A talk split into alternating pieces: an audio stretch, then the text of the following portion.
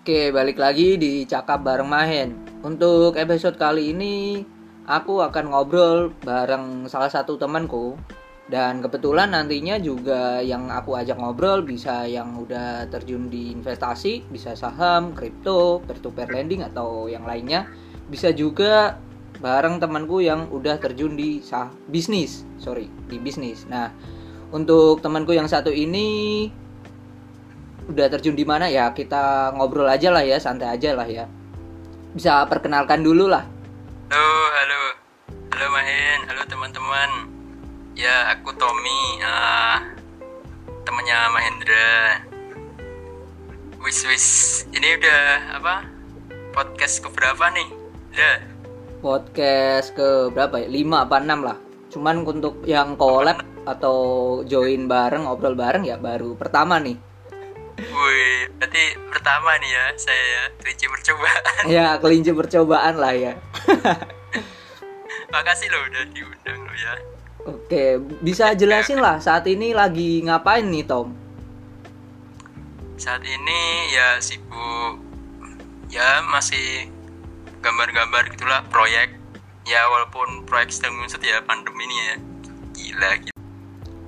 Berarti arsitek apa sipil nih? Kan gambar-gambar sama aja kan bisa sipil, bisa arsitek. Oh iya ya. Jadi kalau arsitek itu lebih ke perencanaan ya. Oke, perencanaan. Lebih ke perencanaan terus lebih ke konsep. Jadi kalau misal sipil tuh dia lebih ke menghitung dan structure-strukturnya maksudnya yang bikin struktur, ngitung struktur gitu-gitu. Lebih ke aplikasi lapangan juga sih. Itu kalau saya ya gambar-gambar terus merancang bikin konsep ide gitu-gitu. Oke berarti berarti ini kerja independen atau profesional sendiri atau gimana nih Tom? Ah iya ya ini saya sedang mencoba menjadi seorang arsitek ya. Soalnya menjadi seorang arsitek itu kan sebuah profesi ya sama kayak dokter gitu pilot gitu ya. Jadi misal uh, nggak uh, langsung bisa disebut arsitek gitu. Jadi kayak harus memenuhi misal sertifikasi terus dia masuk arsitek muda golongan arsitek muda mati atau ada jenjang karirnya juga. Tapi masih lama banget dan ini juga saya belum apa namanya belum bisa dikatakan arsitek karena belum dapat sertifikasi. Ya. Tapi masih udah masuk golongan di IAI itu Indonesia Arsitek hmm. Ikatan okay, Indo okay. Indonesia Oke, berarti saat ini full jadi karyawan atau bekerja di suatu perusahaan ya berarti ya Tom? Iya ya, saat ini masih jadi seorang karyawan di perusahaan swasta yang di Bandung ya. Oh, Tapi di... sekarang WFH, jadinya uh, kerja di rumah. Okay. ya remote gitulah. Oh remote. Oke. Okay. nah nanti untuk plannya itu ke depannya apakah kamu lah Tom sebagai arsitek akan full langsung tetap uh, ikut di perusahaan tersebut? Apa mau bikin sendiri? Apa gimana kalau planmu lah? Kalau plan sebenarnya uh, plan saya sih ingin mengikuti cita-cita ya jadi kayak bikin perusahaan sendiri goalsnya ya maksudnya bikin perusahaan sendiri terus punya studio arsitek gitu-gitu sih. Cuma uh, itu masih dalam jangka waktu yang lama ya. Soalnya ini juga masih baru merintis ya jadi saya sebagai karyawan tapi ini juga mulai bikin apa ya bikin-bikin startup gitu ya kayak studio-studio kecil cuma ya baru ada 3 sampai 5 proyek lah yang diterima buat bikin sendiri. Saya juga nggak sendirian tapi juga ada kayak teman-teman untuk gabung jadinya uh, di situ saya mencoba untuk berkolaborasi ya. Jadi kan ini kerja tim dalam satu proyek. Jadinya misal ada satu proyek langsung di garap bareng gitu. Kalau yang sebagai karyawan itu kan main hours ya jadinya untuk memanfaatkan waktu yang eh, apa namanya terbuang. Jadi saya mencoba gabung sama teman-teman terus mencoba ya mencoba apa ya melu- meluangkan waktu demi arsitek ya Us.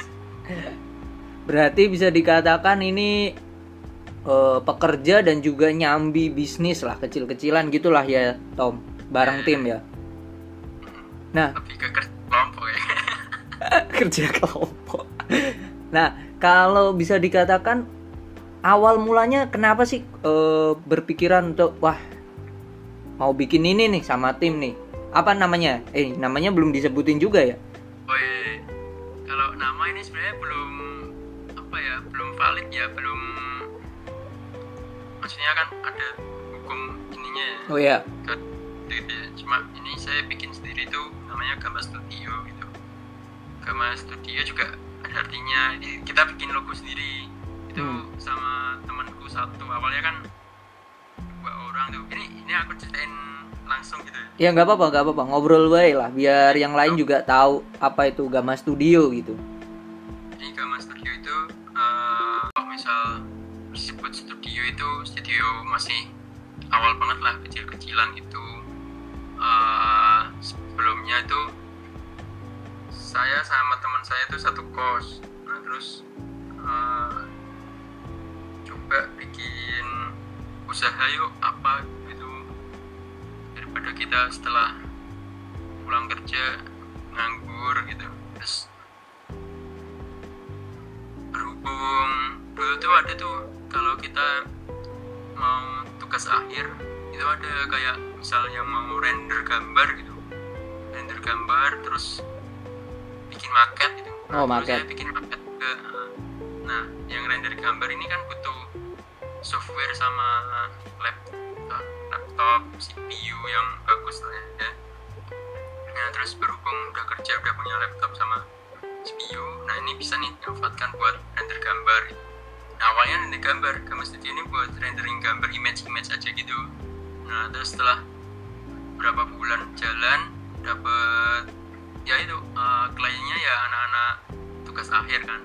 Nah jalan lumayan satu masuk Hmm. masuk.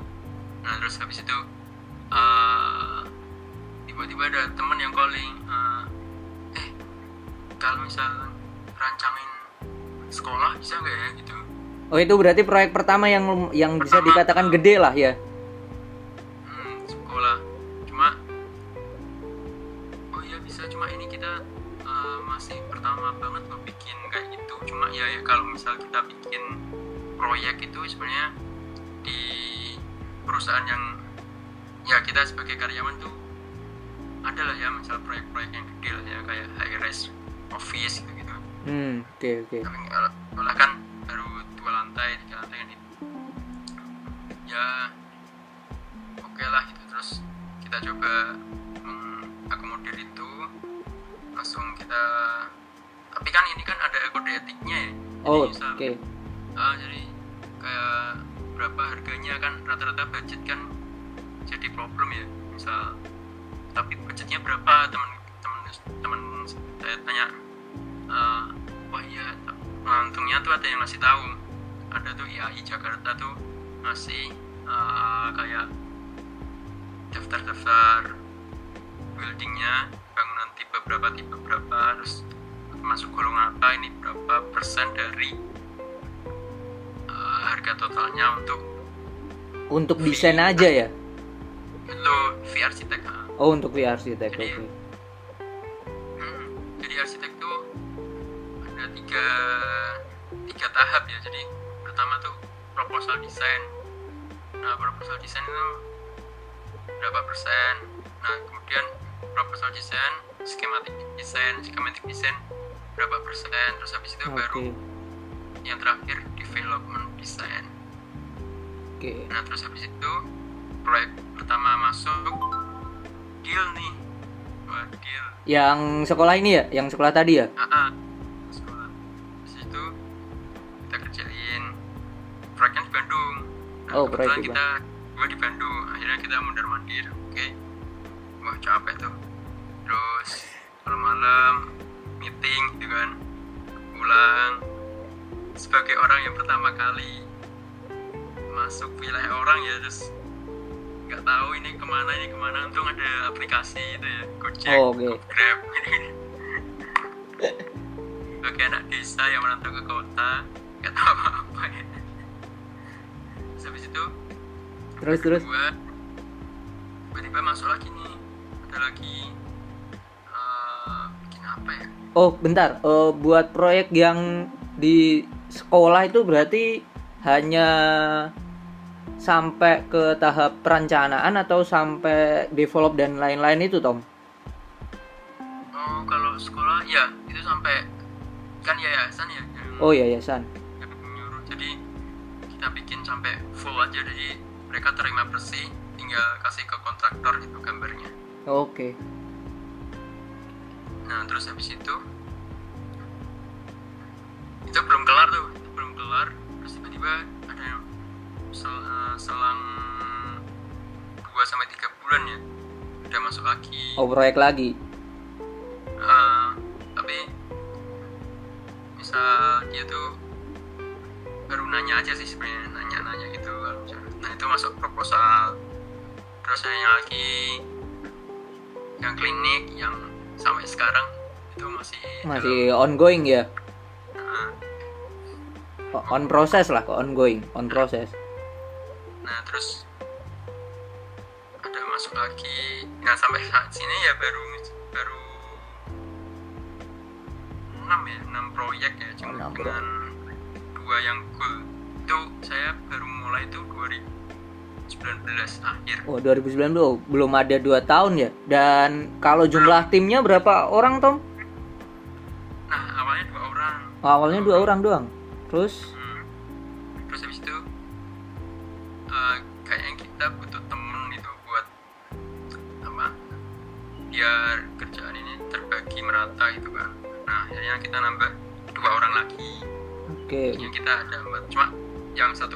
Dia memilih ke divisi marketing gitu oh oke Hmm.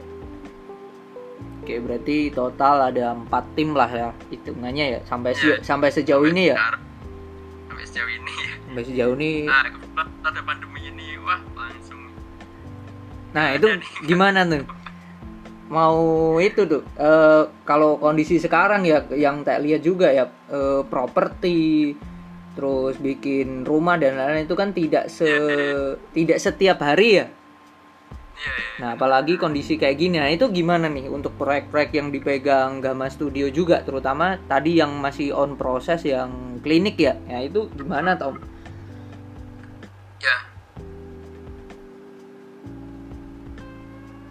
Eh, sebenarnya kalau misal masalah proyek nih memang yang yang gedenya itu emang belum ada sih kayak misal dia bikin langsung full kayak klinik gitu terus bikin rumah full itu belum ada cuma kalau yang renov renov itu ada renov misal fasadnya atau baru setengah bangun terus untuk meneruskan desain itu gitu bentar. ada Facet tuh apaan? Nggak ngerti aku.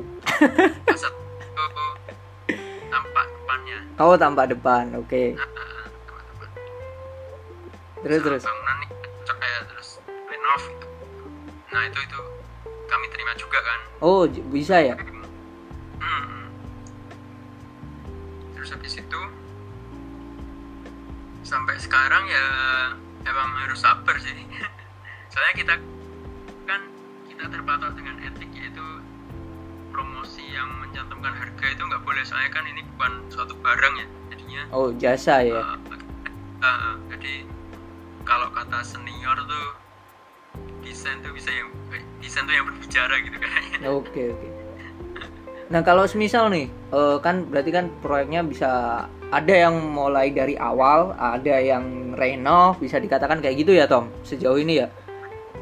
Uh, Kalau semisal nih, aku pengen nih eh, namanya orang kan pasti kepinginan namanya rumah impian lah ya. Nah, misal nih aku mau bikin rumah impian. Nah bikin desainnya dulu di lewat Gama Studio atau lewat kamu pribadi itu bisa nggak sih? Bisa bisa. Oh bisa. Ya? Eh, kalau rumah sebenarnya itu adalah apa ya benchmark kita lah. Maksudnya Hmm. kita ya pengennya bikinnya rumah rumah aja gitu. Soalnya kenapa rumah itu dalam cakupan kita tuh sebagai arsitek muda ya itu cocok lah ya maksudnya dalam kawasan lingkup kami gitu kan yang masih Hmm. belum terlalu ngerti tentang gimana high rise terus bangunan-bangunan yang gede gitu tapi kalau rumah tuh kita tuh lebih lebih suka gitu mengerjakan rumah gitu, dengan tipe-tipe yang minimalis gitu kan kebanyakan sih kalau rumah itu kan sekarang kan eh, isu-isunya lahan sempit lahan sempit terus pengennya yang luas gitu. Iya. nah, itu rata-rata seperti itu sih. Oke oke. Oh bisa ya? Berarti kalau rumah impian kayak gimana gimana gimana? Kalau rumah impianmu kayak gimana emang? Rumah pengennya apa gitu?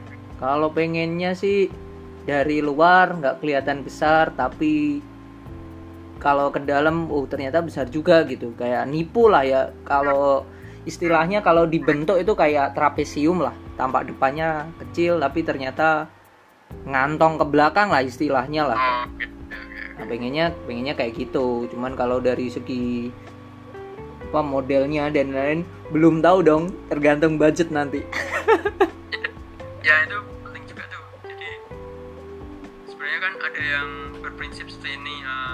desain by budget atau budget by design gitu hmm sebenarnya yang konsep kita merancang itu kan sebenarnya apa yang dimiliki apa yang ada itu menjadi sebuah potensi kan gitu nah sebenarnya seharusnya sih eh, desain by budget ya Oh, desain by budget. Oke. Ah, malah aku malah jadi penasaran nih. Baiknya kalau kita lah ya bisa dikatakan masih muda, terus kalau beli rumah tuh baiknya yang langsung gede eh, atau yang penting ah beli aja dulu, nanti direnovasi atau gimana. Baiknya kayak gimana, Tom? Kalau dari segi sudut pandang arsitek ya. Oke, kalau segi arsitek sih, kalau saya menganggap itu sebuah peren- perencanaan, jadi kembali ke orangnya. ya. Cuma kalau dari segi arsitek tuh, arsitek tuh gini, eh, misal nih ada tanah, nah tanah itu pasti kan ini mau dibikin apa nih rencana mau Hmm. dibikin dua lantai atau kita satu lantai dulu Mm-mm. Baru dua lantai. bukan Ah, atau langsung kita bikin dua lantai gitu. atau satu setengah lantai nah kalau dari segi arsitek sih kayak gitu. Jadi lebih ngarah ke pengennya tuh mau dibikin apa dulu gitu. Ke- sesuai fungsi dan keinginan gitu sih. Jadi misal misal keinginanmu saya pengennya tiga lantai. Cuma fungsi dari lantai ketiga itu belum ada. Nah itu harus kita Oke, diskusikan lagi gitu. Bukan karena pengen aja ya pak? Ada fungsinya nggak? Gitu kan? Benar benar. Nah apalagi kita istilahnya masih mulai bikin kan gitu. Ah nah Jadi, betul. belum terlalu banyak lah. Apa, apa yang misal misal keluarga baru ya misal belum punya anak gitu. Misal rencananya mau tiga anak. Nah tapi kan belum punya anak gitu. Nah itu bisa disiapkan. Nah, nanti rancangan untuk untuk tiga anak ke depan tuh gimana kayak gitu. Kayak gitu-gitu sih Dre. jadi lebih ke bagaimana menata layout layout itu gitu. Menarik sih menarik sih. Cuman kita mau balik ke lagi tentang bisnis ya. Nah Oh, tadi iya. kan awalnya kan perihal eh, daripada setelah kerja terus nggak ngapa-ngapain kan ya terus ah bikin bisa dikatakan proyek kecil-kecilan terus ternyata malah keterusan dan sekarang bisa dikatakan jadi income tambahan ya di Gama Studio ya dari kamu pribadi ya Nah untuk plannya sendiri nih, plannya sendiri, apakah nanti bakal jalan dua-duanya? Maksudnya tetap stay di perusahaan ini sambil ngejalanin Gama Studio atau gimana Tom? Kalau kamu pribadi ya? Oke, uh, sebenarnya kalau misal Gama Studio ini masih terlalu banyak apa ya tahap demi tahap untuk naik terus ya, maksudnya uh, untuk menjadi sebuah perusahaan yang bagus ya paling nggak kita uh, harus menyiapkan pondasi-pondasi dulu kan untuk apa namanya untuk meranah ke sana gitu. Hmm oke okay, oke. Okay. nah, uh, sebelum itu semua ya kita harus memantapkan uh, timnya dulu. Uh, timnya ini siapa aja terus gimana cara kerjanya gitu-gitu. Nah kalau udah baru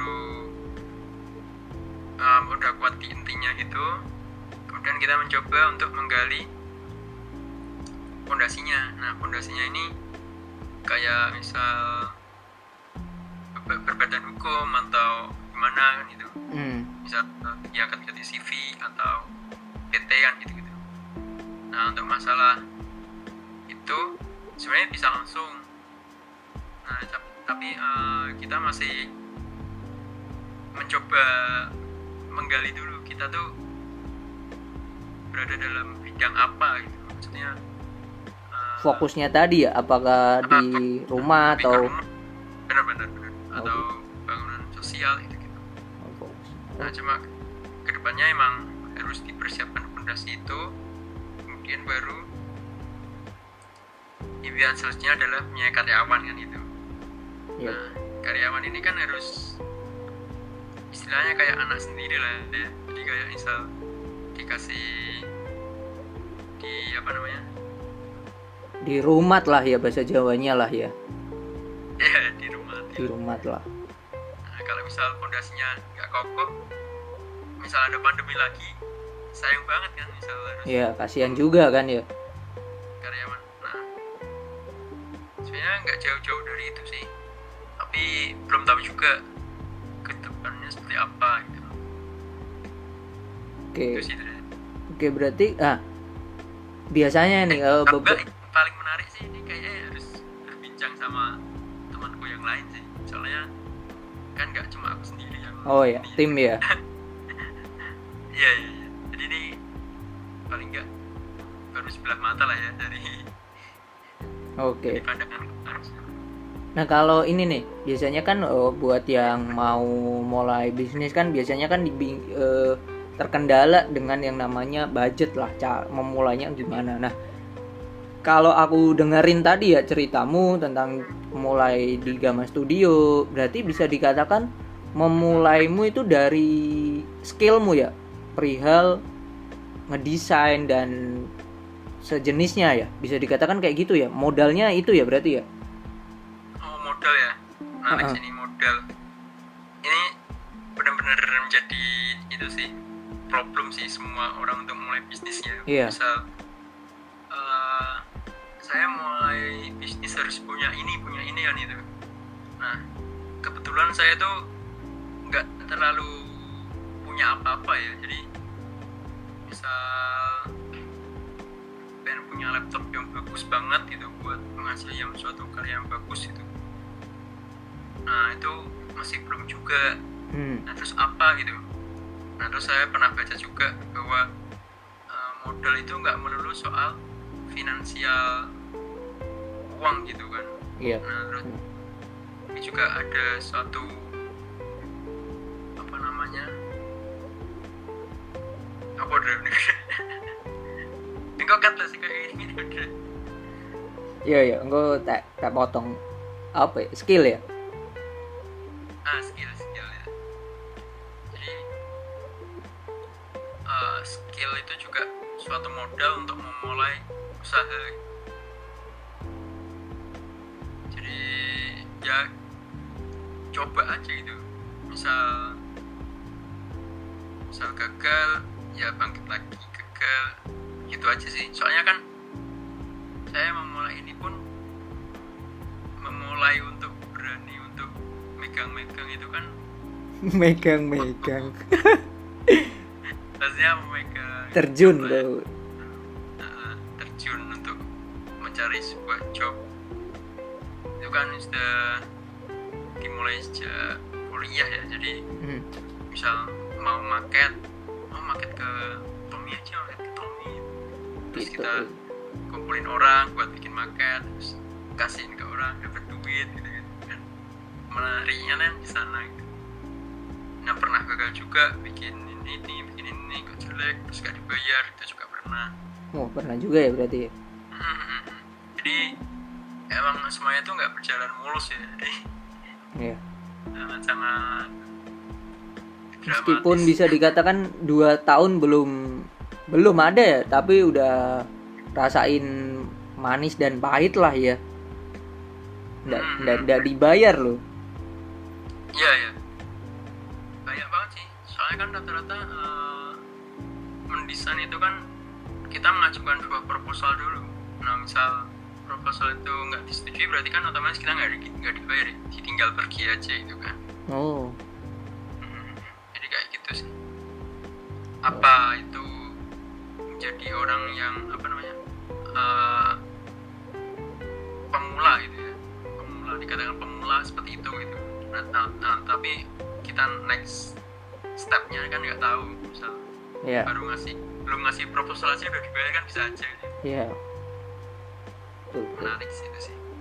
Nah, terakhir nih, kalau mau tanya-tanya atau mau konsultasi lah ya, itu bisa apa enggak dan bisa ngubungi di kontak mana Tom? Biar nanti eh, yang dengerin di podcast ini bisa ngobrol lebih dalam ya, terutama di dunia kearsitekan lah ya. oh ya bisa sih Eh, nanti coba add aja tuh add Gama Studio wae Oh, Gama Studio wae. Heeh, add Gama itu Instagram ya Nice. untuk kontaknya tuh bisa langsung email aja situ sudah ada emailnya ya. soalnya kalau kita naruh ke personal kontak itu kontak personal apa personal kontak Sama aja, Lois. personal kontak ya. Kontrak personal Eh, ya. Kon- belum tahu eh, kontak person CP kontak person ya kontak personal kita belum tentuin siapa orang yang bisa Oke. dihubungi gitu. makanya kita ngasih email nah Oke. kalau misal udah kenal saya udah kenal Mahendra ya wis tinggal WA aja tuh ya. Atau bisa di Instagrammu ya Tom? Boleh ya? Oh iya. Di apa? Ya. Oh, oke nanti tak tampilin di deskripsi sama di Oh, poster iya. lah ya. Kasih lo Oke. Mungkin- cakap-cakap ini sangat membantu ya nggak usah menjilat nggak usah menjilat. Anda ini baru orang pertama loh. Ya mungkin bisa itulah ya bisa itu dulu. Nanti jadi kalau teman-teman atau yang dengerin ini bisa tertarik mau konsultasi desain mau bikin rumah atau renovasi atau yang lainnya bisa hubungi lah ya di Roy Tommy atau di Gama Studio ya tadi ya. Mungkin itu bisa ngobrol sama Tommy di episode kali ini makasih banget lu Tom Yo, makasih Pak Indra. Wah, sangat membantu sih Mahendra sih. Makasih bincang-bincangnya. Memang cakap baru Mahendra tuh memang cakap-cakap baru Mahendra. Apaan sih? Yes, mungkin itu sampai jumpa di episode selanjutnya. Semoga kalian sehat-sehat selalu ya. Sampai jumpa.